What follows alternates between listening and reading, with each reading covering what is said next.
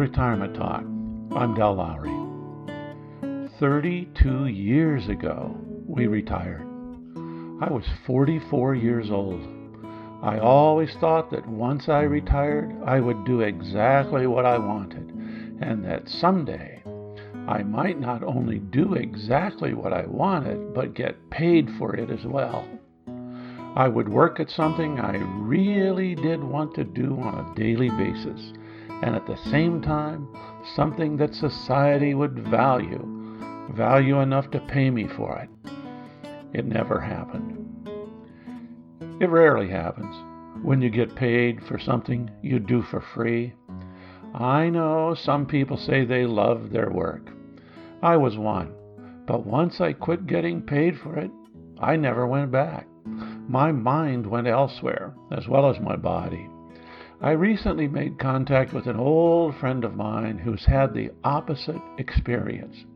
He retired and then it did exactly what he wanted to do, and he does get paid for what he's doing. This is his story, and perhaps, just perhaps, you can pick up some hints that will make something similar happen to you. My friend's name's Lewis. I met him in Alaska on a cold, dark winter night in a small log cabin. It was an organizational meeting for Amnesty International.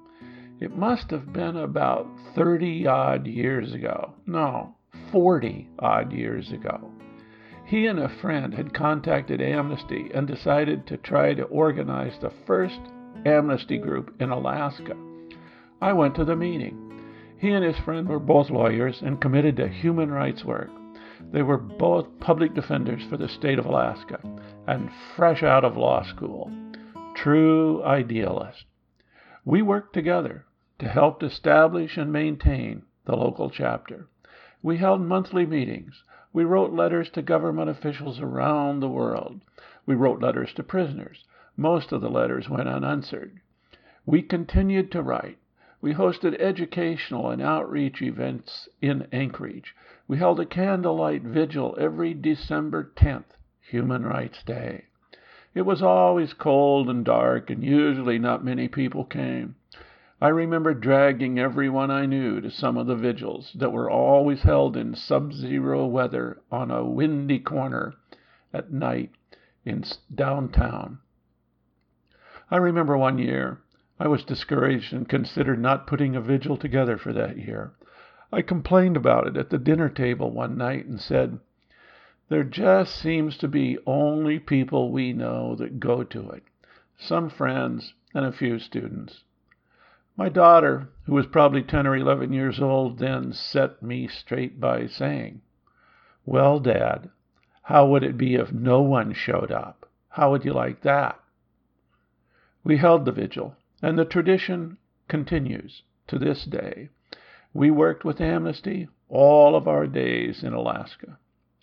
Then we retired and left the state. A few years later, Lewis called from Seattle and asked if he and his wife, Becky, could stop by for a visit. He had just retired, and he wasn't quite 40 years old. He had beaten me by four years. They moved out of Alaska to Grass Valley, California, and then to Salt Lake City. He continued his interest in human rights and his interest in the environment.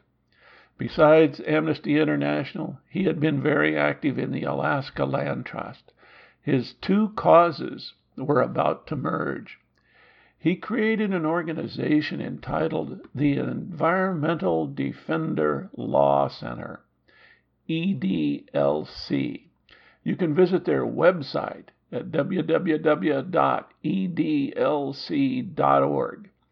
He approaches large established law firms and encourages them to do pro bono work on behalf of people in distant lands who are having their human rights denied because of some position they have taken because of environmental issues, thus the merging of human rights the environment, and law. Lewis used to tell me that he's probably changed from Levi's into a pinstriped suit in airport bathrooms more than anyone in the world. Lewis likes to wear old blue denim Levi's. He traveled in them all over the place, but work called for other attire. Thus the change into a suit was usually made in airports. Lewis is a Harvard Law School graduate. When he flies to the East Coast to recruit new firms into cooperative efforts on behalf of the oppressed today, I can only imagine the switch continues. I recently got an email telling me that the ELDC had changed its web page and email address. I contacted Lewis and found out a couple of things. They've now moved to Bozeman, Montana, where they can continue to ski and run in the mountains. He can continue to wear Levi's, and he's working full time for full pay running the ELDC. Imagine, he's one lucky guy. He has seen his dream retirement job become a reality. He's doing good work at just exactly what he wants. I work a full day, he said, for a full day's pay. It's work, but not work at the same time.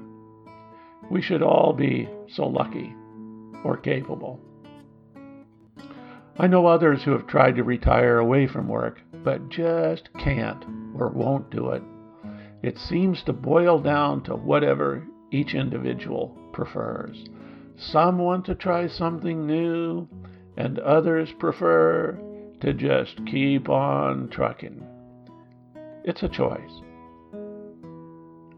I must add that our country's economic changes may be playing a larger role in our attitude towards retirement.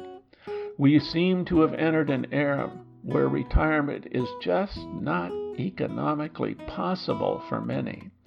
The housing crisis and the financial bubble of a few years past have wreaked havoc on many retirement plans. On top of that, illness, divorce, or injury could have stepped in and ruined plans.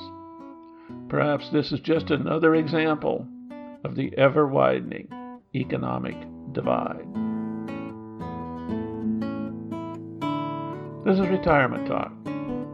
If you have questions, comments, or suggestions, contact Del at retirementtalk.org.